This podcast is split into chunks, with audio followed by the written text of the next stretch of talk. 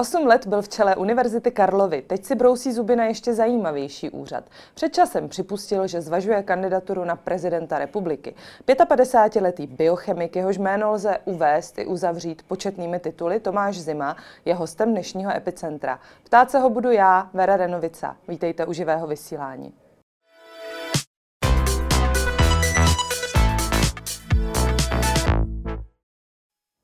Tak dobré dopoledne, vítejte ve studiu Blesku. Děkuji za milé pozvání vám i posluchačům. Nejprve mi poraďte, jak byste si přál, abych vás oslovovala, pane profesore, emeritní rektore? No je těžké se v tom vyznat chvílemi. Vlastně si klidně můžete říkat eh, pane Zimo nebo pane profesore, je to úplně jedno. No a jak zní pane prezidente? Tak to může znít a o tom rozhodují občané. To znamená, že jste se rozhodl po těch četných avízech, že budete kandidovat na hlavu státu?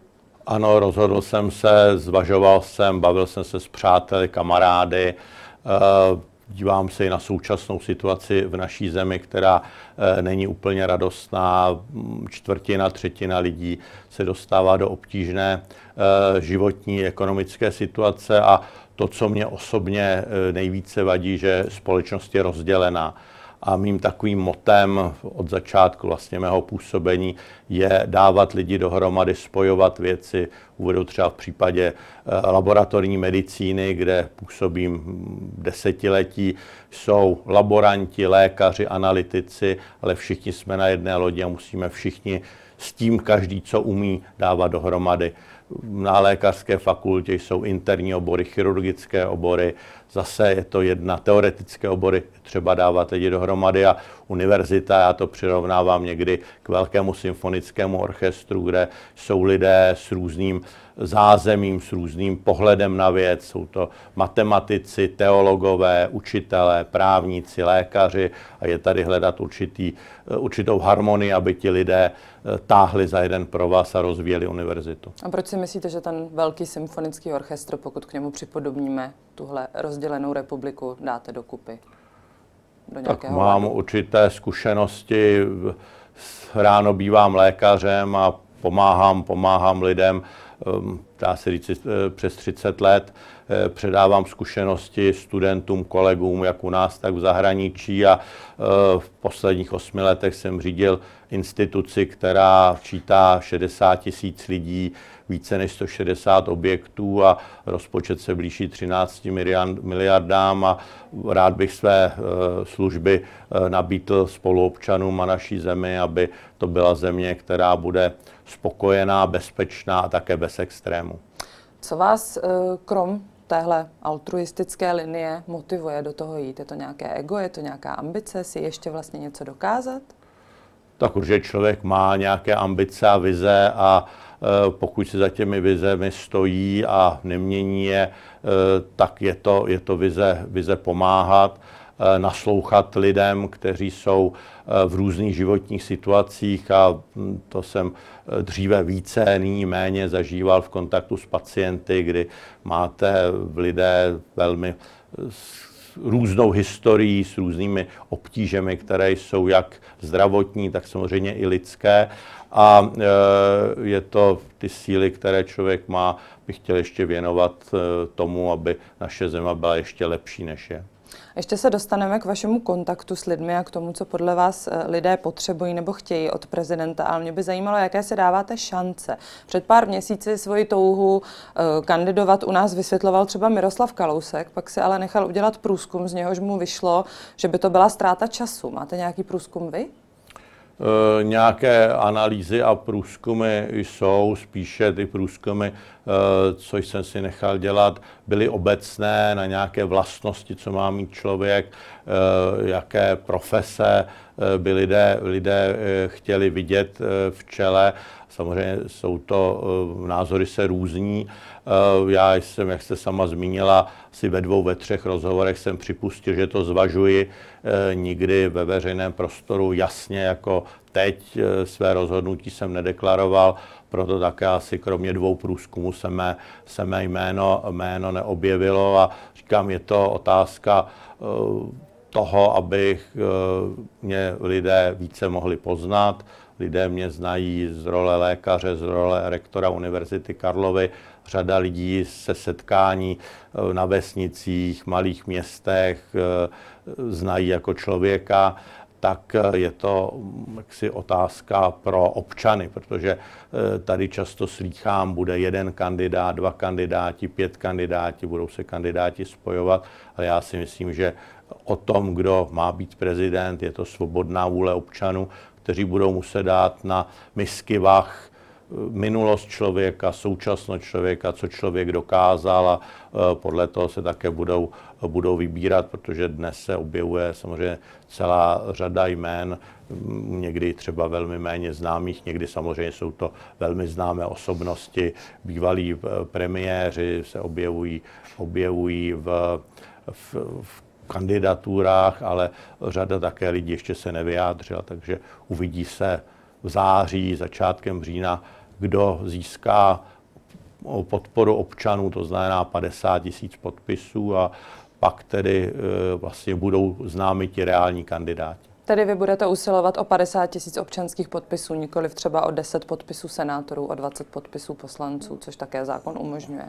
Ano, mojí primární snahou je obrátit se na, obrátit se na e, spoluobčany, e, požádat je o podporu, představit své Eh, vize a myšlenky, svoji životní zkušenost, kterou mám, znalosti, vědomosti, které eh, jsem v minulosti uplatnil na univerzitě, ale třeba v mezinárodních komunitách a organizacích, kde jsem působil a to musí občané, občané posoudit, takže toto je moje vůle, protože je to vůle primárně občanů. Tím neříkám, že nejednám s politiky, bavím se s nimi, ale mojí primární cestou je Eh, získat podporu občanů, protože říkáte, ti budou volit. Říkáte primární cestou, to znamená, že pokud by se vám třeba z nějakého důvodu nepodařilo nazbírat ten potřebný počet autogramů, tak byste se obrátil na politiky, aby vás podpořili? Já s politiky se setkávám po mnoho let, 8, eh, 7 let jsem dělal děkana, 8 let rektora, řadu politiků samozřejmě znám a bavím se s nimi, ale to je spíš otázka na ty politiky.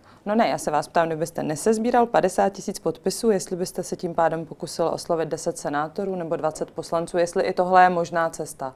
Nevylučuji to. Nevylučujete. A co podpora ve smyslu toho, že se za vás opravdu postaví nějaká strana nebo koalice? Zatím nic z toho nepřipadá v úvahu, anebo jste o tom nejednal? O tom jsem s nikým nejednal, ale os, já osobně zastávám názor, že prezident konkrétně v dnešní době, kdy společnost je velmi rozdělená, a to jak z úrovně Eh, prezidenta republiky, tak ale i z úrovně parlamentu, kdy v tuto chvíli vidíme nekonečná jednání, eh, kdy po dvou dnech není schválen program, různé obstrukce, eh, tak tam vidím jaksi, jaksi velký problém a mojí snahou je a rolí prezidenta by mělo být právě, aby jak opozice, tak koalice nacházela v klíčových věcech, které se dotýkají občanů, ten společný hlas.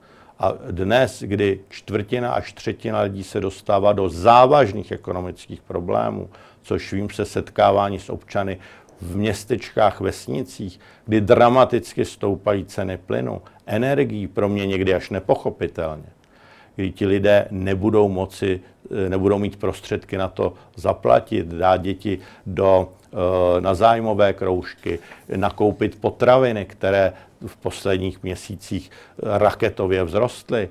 Eh, cena benzínu v České republice, byl se nedávno v Itálii, je benzín dražší než v Itálii, kde byl před pěti lety jeden z nejdražších.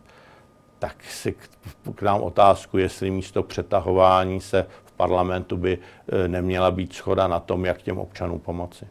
Tedy, eh, jestli jsem to pochopila správně, vy byste chtěl být kandidátem nadstranickým. Jednoznačně ano. A jestli jde tedy o ty věci, které jste tady, eh, mluvil jste o inflaci, mluvil jste o vysokých cenách energií, o vysokých cenách pohonných hmot, jak si myslíte, že jako hlava státu můžete do rozhodnutí, která toto ve finále ovlivní, zasáhnout? Krom toho, že eh, hlava státu zasahuje do personálního složení České národní banky, která pak ovlivňuje některé některé tak, věci související se zdražováním. Hlava státu zasahuje do jmenování vlády, ale já se domnívám, že hlava státu má možnost jednat z politiky, dát ty, bych řekl, někdy znesvářené strany k jednomu stolu a pozvat je k jednomu stolu, pokud budou mít vůli řešit problémy občanů České republiky, eh, tak aby někdy své stranické zájmy potlačili.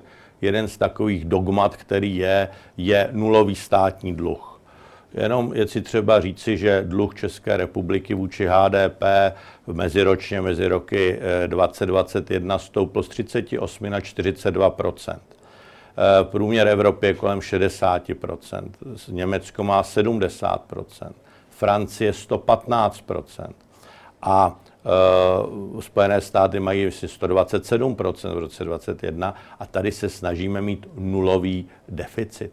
V době, kdy Eh, tady řada lidí se dostává do existenčních potíží. A já jako lékař vždycky eh, se snažím hledat ty preventivní opatření a nečekat, až lidé výjdou do ulic, až nebudou si moci koupit chleba nebo natankovat benzín nebo Tady nesvítit. říkáte v kostce, že ta vláda v současné době podle vás ty lidi nepodporuje tolik, jak by měla. Vláda by podporuje, mohla. ale myslím si, že řada akcí a řada kroků by mohla být jaksi lépe komunikována na straně jedné a na straně eh, druhé, jak si eh, by tam mohlo být i činěno více. A budete-li hlavou státu, budete to takhle veřejně deklarovat, pokud třeba bude ano. paralelně tam kabinet, který podle vás nebude dělat dostatek? Jednoznačně ano a mojí snahou je vést jednání k tomu, aby se hledali eh, a teď možná řeknu kompromisní řešení mezi tím, co je možné a to, co může těm lidem pomoci. Na straně druhé jsem odpůrcem jednoduchých řešení a plošních řešení, protože jednoduchá řešení vždycky vedou do pekla k extrémům. Vždycky každá ta, každý ten problém má řadu odstínů a řadu řešení, ale v tuto bych řekl velmi obtížnou ekonomickou dobu pro lidí, kterých se to dotýká, dotýká se to většiny obyvatelstva. I střední třídy, to je třeba méně, ale většina obyvatelstva má bych řekl, nebo bude mít existenční problémy. Když si jdete koupit eh, salám, eh, salám, ovoce, tak najednou prostě se podíváte, že to, co stálo 100 korun, najednou stojí 170 korun. Eh, benzín byl před nedávnem po 30 korun, najednou vyskočil z ničeho nic 50, kde bych si sadil, že jsou kartelové dohody koruna byla stabilní, tam měli velké, malé výkyvy, zásob ropy je docela dost i v České republice, tak si kladu otázku, kdo na tom chtěl vydělat. No a kdo na tom chtěl vydělat? No, tu otázku já si kladu, no tak asi ti vlastníci, kteří to mají. Eh, kdy vás vlastně poprvé v životě napadlo, mohl bych být prezidentem? Uh, tak když vám bylo to, čerstvých 40 třeba? Když mě bylo čerstvých 40, určitě ne, ale eh, v působení na univerzitě se na mě i řada lidí ptala před minulou volbou, jestli budu kandidovat. Eh, já jsem deklaroval, že ne, protože jsem působil v roli eh, rektora Univerzity Karlovy, kde řadu věcí jsme měli připraveno, rozděláno a člověk má některé věci, které se svým týmem koná, dotáhnout do konce a neodcházet od rozdělané práce. Ale vnukli vám nápad tedy evidentně. Vnukli mě určitě lidé nápad, ano. Proč si myslíte dnes, že jste vhodným kandidátem? Tak to, jestli jsem vhodným kandidátem, musí říct si voliči, Dobře, nikoliv ano. já. Dokud, dokud ale ale mít... myslím, že mám určitou životní zkušenost, eh, pomáhám a pom- budu pomáhat, ať budu či nebudu prezidentem řadě lidí v různých, v různých rolích. A zkušenost, říkám, mám i z vedení velké instituce, z mezinárodního působení a chci nabídnout služby, eh, služby naší zemi, ale říkám, ten, kdo o tom rozhoduje, nejsou ani politické strany a jejich sekretariáty, eh, ani někdo, kdo bude říkat, ten je dobrý, ten je špatný, ale je to občan České republiky. Já jsem slyšela, že u spolu, kam já bych vás vlastně i před tady tím rozhovorem možná trochu voličsky rámovala, pokud se na mě nebudete zlobit, by byla s podporou eh, vás jako prezidentského kandidáta problémem vaše minulost v komunistické straně, v KSČ. Pro diváky vy jste byl šéfem Svazu socialistické mládeže na fakultě všeobecného lékařství Univerzity Karlovy. Je na tomhle něco pravdy?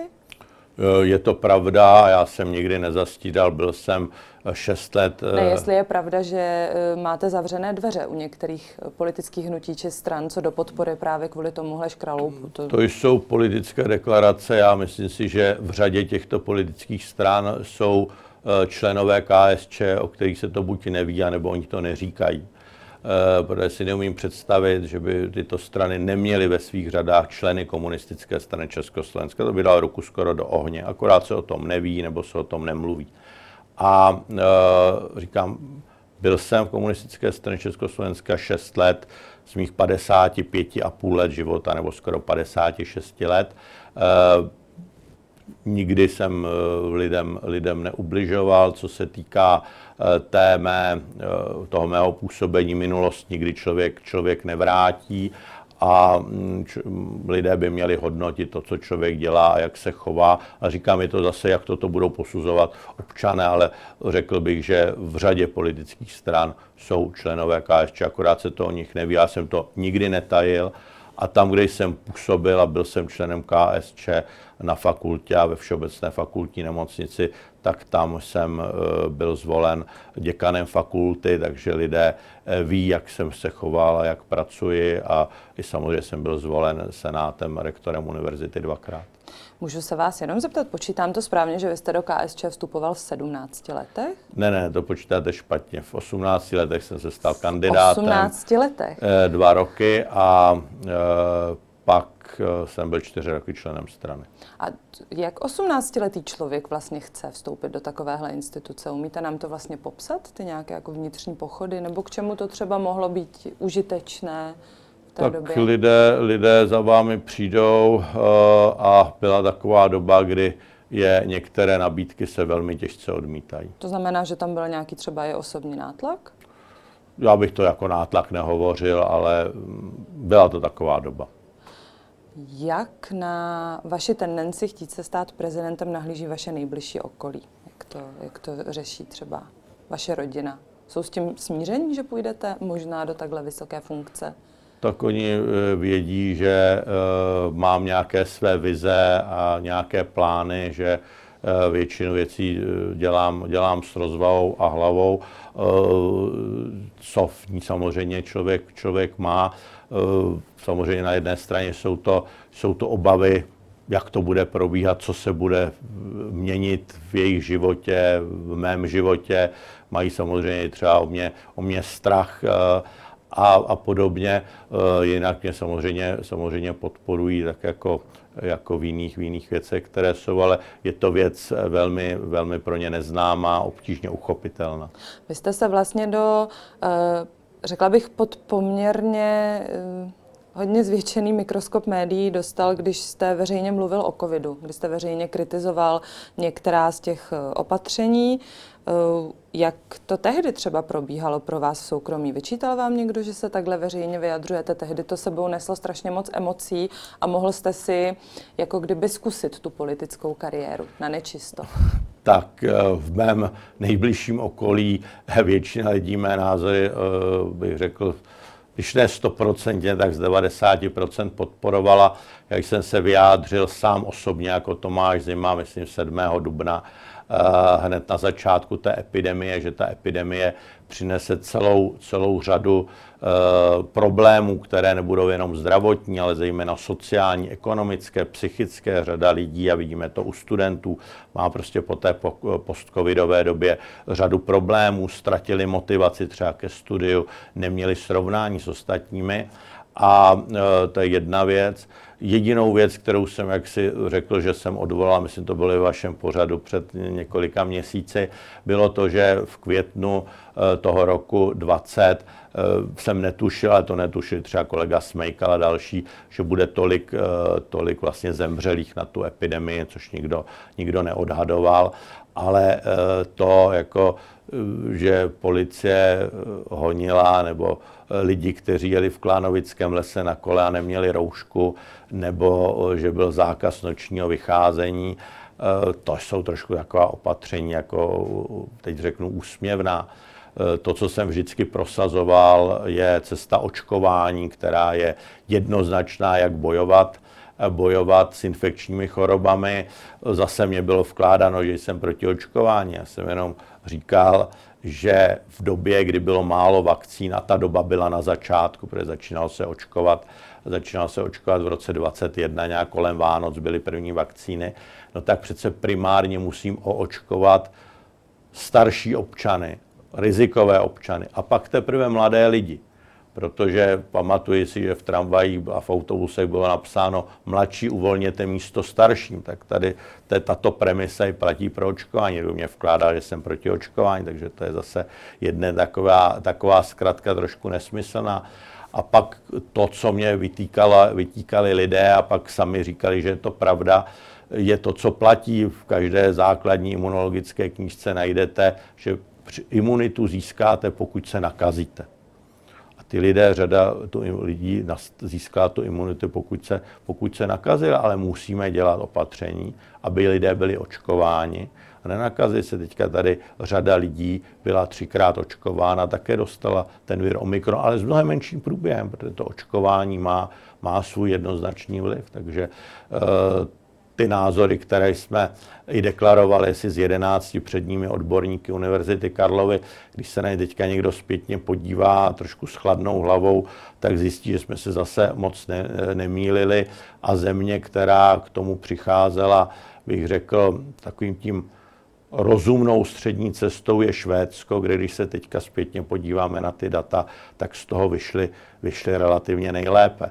Nebyly tam tvrdé lockdowny, byly tam samozřejmě opatření, která to, ale ten stát věřil ve své občany, jak se budou chovat.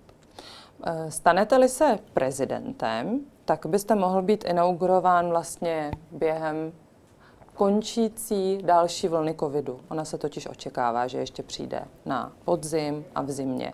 Ve chvíli, kdy budete prezidentem a vláda bude zavádět nějaká opatření proti covidu, budete se snažit stát s tou vládou nebo být s tou vládou na stejné vlně, anebo ji budete třeba otevřeně kritizovat ve chvíli, kdy se vám to nebude líbit? Paní rektorko, řekla jste tam asi čtyřikrát kdyby. Mm-hmm. Tak zaprvé bude otázka, jaká ta opatření budou. Za druhé bude, jestli ten covid bude a jaký bude.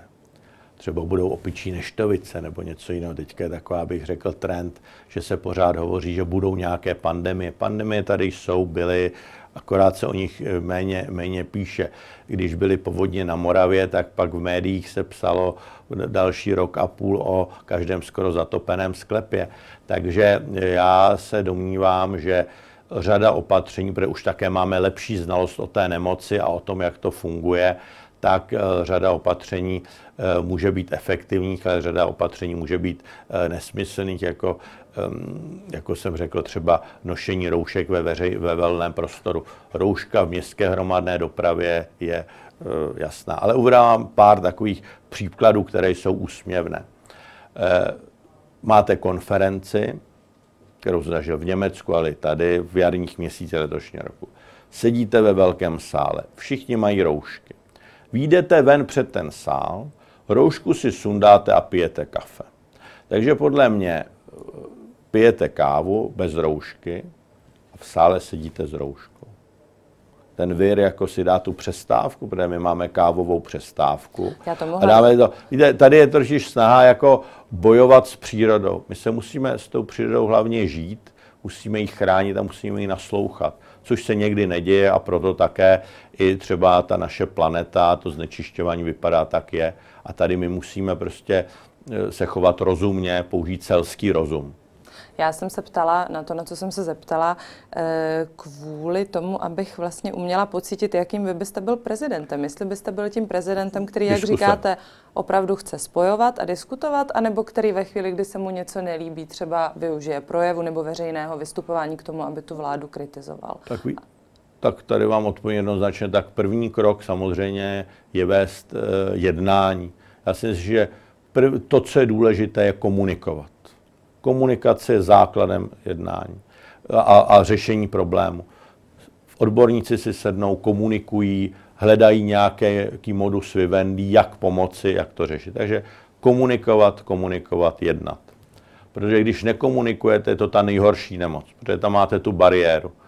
Vy budete mluvit o něčem, vy budete mluvit o covidu, já teďka tady budu mluvit třeba o benzínu a nedomluvíme se. A takže to je první krok. A pak samozřejmě, když jak si ta komunikace selže, no tak pak ten prezident určitě svůj názor může sdělit veřejnosti, ale je to primární, eh, je to až sekundární krok a já se domnívám, že vládní instituce a reprezentanti státu, aby jim i ten stát důvěřoval, nebo občané, aby jim důvěřovali, tak by měli hledat zejména eh, společnou řeč. Jak bude vypadat vaše kampaň? Už to víte? Tak moje kampaň v tuto chvíli uh, s, mám přátelé, ten začátek kampaně financuji ze svých zdrojů. V krátké době otevřu uh, transparentní účet, o kterém v tuto chvíli jednám. Uh, budu se setkávat, jako se už setkám v minulosti, s občany od malých vesnic po, po velká města na, na různých, různých akcích a s nimi hovořit.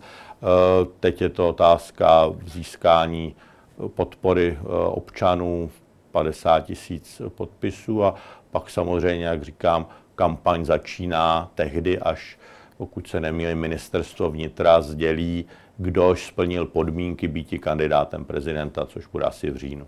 A už se vám třeba ozvali nějací dobrodinci, kteří si řekli, tak tady pan profesor, tomu bych chtěl dát nějaké peníze. Pár desítek tisíc, pár stovek tisíc tak desítky a sta tisíce určitě ne, ale, ale řada lidí v řádech, v řádech tisíců už se mě, uh, už jsem s nimi hovořil a měli radost, že budu kandidovat a říkali, že mě podpoří různými formami. A pak v té ostřejší části kampaně je ně, někdo, jehož podporu nebo jehož finance byste odmítl? Tak určitě jsou instituce nebo zdroje, které by člověk odmítl a to je tam, kde ten zdroj těch prostředků bude netransparentní. Prostě kdo chce přispět, tak ať řekne, jmenuji se Jan Novák, nebo jsem firma koloběžky SRO a nemám problém s ním přispět, ale pak jsou samozřejmě někdy ty finanční zdroje, které jsou, eh, když to řeknu jednoduše, divné, tak jsou takové to divné zdroje, eh, zdroje člověk odmítne, protože se nechce dostat eh, do souvislosti a kontaktu s divnými lidmi. Jak chcete soupeřit o přízeň voličů třeba právě s Andrejem Babišem, který už tu kampaň rozjel, dalo by se říci několik týdnů zpátky, s tím obytným vozem už kontaktuje lidi, rozdává jim zmrzliny, své knihy, ještě nezačal oficiálně sbírat podpisy, ani oficiálně nepotvrdil, že bude kandidovat na prezidenta, ale asi všichni víme, o čem to cvičení je. Tak myslíte si, že s ním můžete soupeřit časově, finančně, co do viditelnosti? Tak eh, finančně určitě ne, tak eh, Andrej Babiš patří k jedním nejbohatším, eh, nejbohatším lidem v České republice. Já musím říci, že si nežiji, nežiji špatně, pracoval jsem od studií na vysoké škole a samozřejmě mé příjmy a prostředky, které mám, jsou tisícinásobně menší než, než pana Babiše, takže tím určitě, tím určitě ne, ale myslím, že debatou a setkávání s lidmi a e, tu životní zkušenost, kterou tady mám ze e, života v České republice, si myslím, že e, soupeřit můžu. Ano, nebyl jsem premiérem, nebyl jsem předsedou hnutí. Přejdeme do dalšího okruhu a budeme se ptát e, pana profesora mimo jiné i na jeho kontakt s současným prezidentem Milošem Zemanem.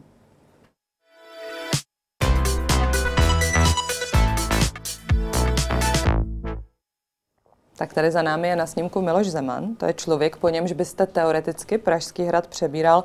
Je vám v něčem jeho styl blízký? Já bych řekl, že pan prezident Zeman je velmi vzdělaný člověk, který je velmi sečtělý a vždycky toho člověka musíte hodnotit v nějakém kontextu. Zaspomínejme na eh, jeho působení v prognostickém ústavu, na jeho vystoupení v listopadových dnech roku 1989, byl premiérem eh, České republiky, eh, takže mm, já se vždycky snažím vidět toho člověka v tom celém kontextu, nevytrhnout. To je jako kdybyste řekli, že jednou potkáte někoho, kdo se opije, protože třeba slavil narozeniny a řeknete, to je notorik.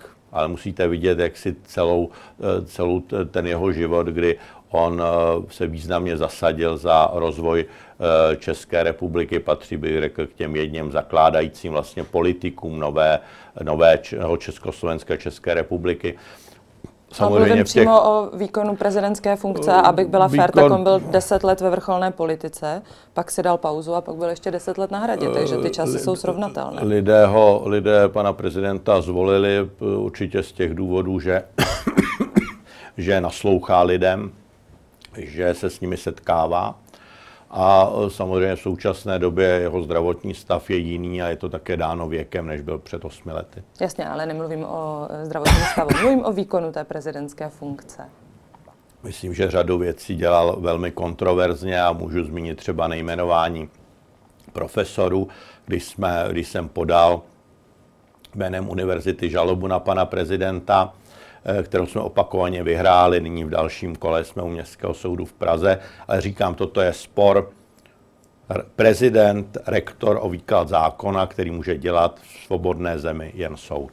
Tak já vám třeba položím pár otázek, které nás možná dovedou k tomu, kde s Milošem Zemanem máte překryv a kde ho možná nemáte. Jmenoval byste bez jakýchkoliv okolků vítěze sněmovních voleb premiérem?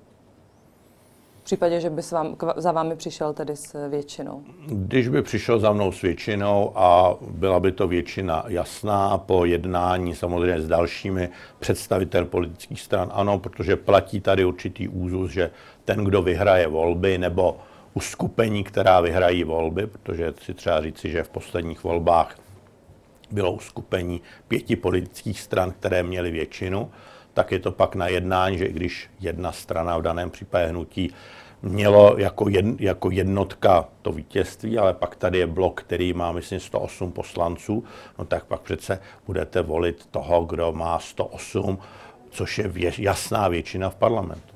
Omilostnil byste svého blízkého spolupracovníka? Jedině v případě, pokud měl vážnou smrtelnou nemoc. Snažil byste se o dobré vztahy se zeměmi, které nemají úplně dobrý demokratický profil, třeba s Čínou, anebo v případě rychlého ukončení konfliktu na Ukrajině s Ruskem?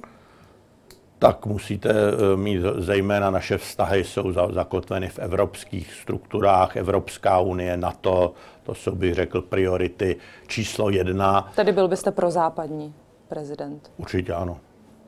Vy se, pokud jde o Ukrajinu, angažujete v nadačním fondu Děti Ukrajiny. Řeknu to zjednodušeně a vy to prosím upřesněte, jenom mě opravte. Snahou té iniciativy je, aby se ukrajinské děti v Česku vzdělávaly ukrajinsky a dle ukrajinských osnov tak, aby až se vrátí domů, to je ten předpokládaný cíl, vlastně z toho lidově řečeno nevypadly. Pochopila jsem to správně? Pochopila jsem to velmi správně. Byla to iniciativa taková, která se mi líbí a je taková, byla akční kdy jsme v úterý s pár přáteli jsme si zavolali a bylo to opravdu na začátku té války a řekli jsme si, co můžeme udělat.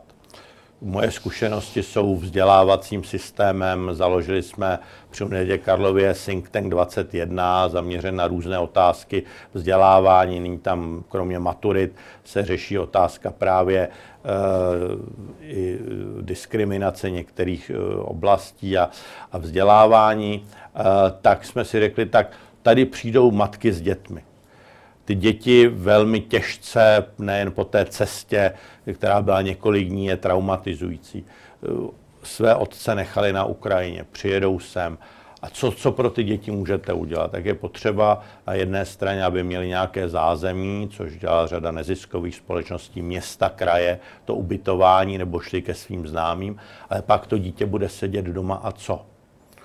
Zapomene, nebude umět a vzdělání a dostat se do kolektivu svých vrstevníků, učit se v ukrajinštině, eh, být eh, jaksi připraven na to se vrátit a nestratit ten rok nebo půl roku, je přece to nejdůležitější. Je tam i určitá psychologická pomoc. V tuhle chvíli máme více než 10 tříd a škol, kde, kde ty děti chodí. Já bych chtěl poděkovat všem, kteří nejen jak si finančně přispěli, ale zejména jsme získali do databáze na straně jedné ty děti, které chtěli chodit na straně druhé jak Ukrajince, ale i Čechy, kteří uměli ukrajinsky a zapojili se do té výuky v té ukrajinštině, tak já si myslím, že to je, že to je prostě pomoc těm dětem, těm rodinám, aby ty, ty matky, babičky si v té době, kdy to dítě ve škole mohly třeba vyřídit, sehnat zaměstnání nebo vyřídit uh, určité administrativní věci. A já osobně beru to, že vzdělání Eh, člověka je ta nejvyšší hodnota, kterou můžete mít, protože můžete přijít o dům, můžete přijít o oblečení, můžete přijít eh, o přátel, o všechno, ale to, co umíte, to, co máte v té hlavě, tak tam vám to může být jenom neurodegenerativní onemocnění.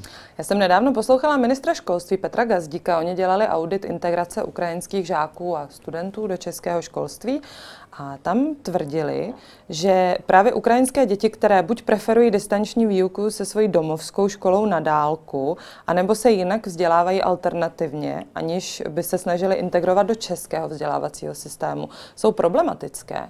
Že v tu chvíli se vlastně nepodaří zde začlenit. Evidentně ministerstvo školství nepočítá s tím, že by všechny ty děti se vracely v nějaké dohledné době domů. Tak není ta vaše aktivita vlastně proti té aktivitě ministerstva školství? To určitě ne. My s ministerstvem školství velmi jaksi aktivně eh, v tomto příběhu spolupracujeme, ale je to eh, na otázce těch rodičů, tak jestli ti rodiče řeknou, jsme tady dočasně a chceme se za půl roku vrátit domů, opravit si své bydlení, svůj dům, no tak přece je logické, že to dítě bude studovat v ukrajinštině.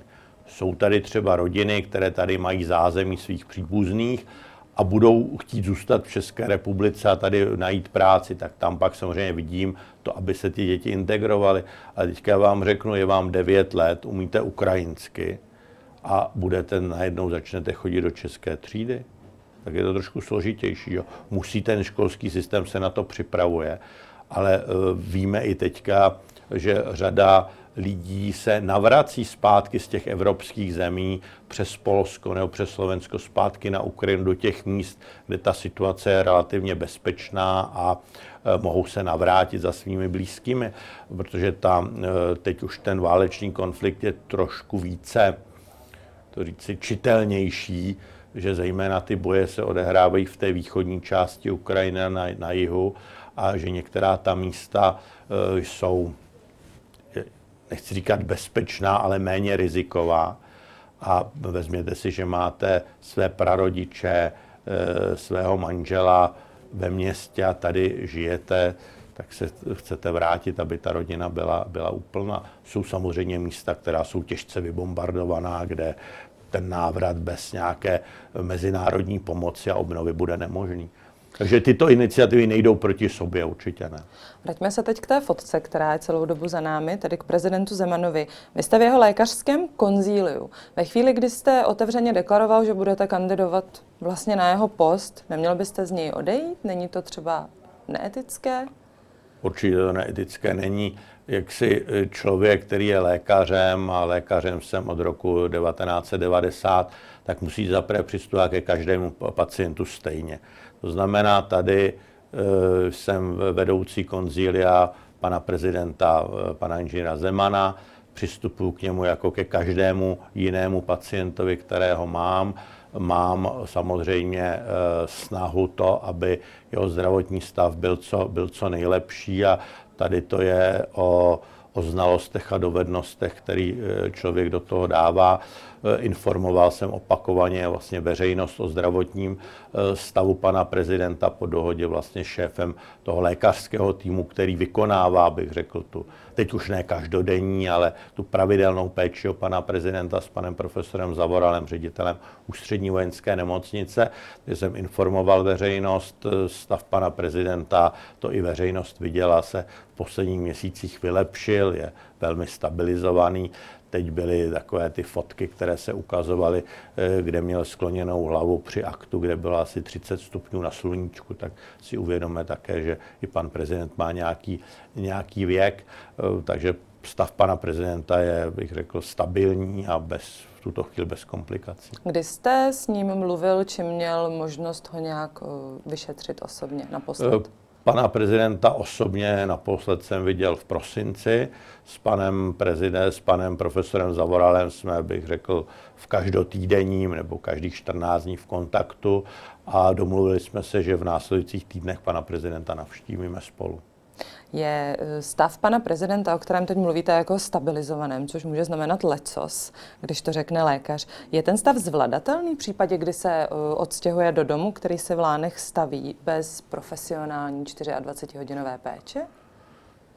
Ta péče, která je, je zejména péče ošetřovatelská a to řada seniorů samozřejmě vyžaduje.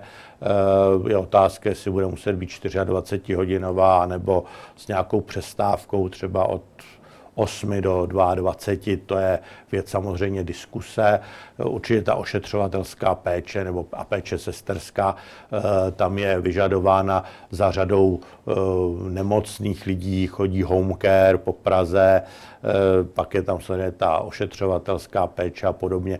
Takže já si myslím, že v tom stavu, v jakém pan prezident je v tuto chvíli, by to měl zvládat s pomocí samozřejmě dalších osob v tom svém domě v Lánech. Děkujeme za váš čas, za návštěvu. Budeme sledovat novinky kolem vaší kandidatury. Moc děkuji za pozvání a přeji vám i posluchačům hezký den.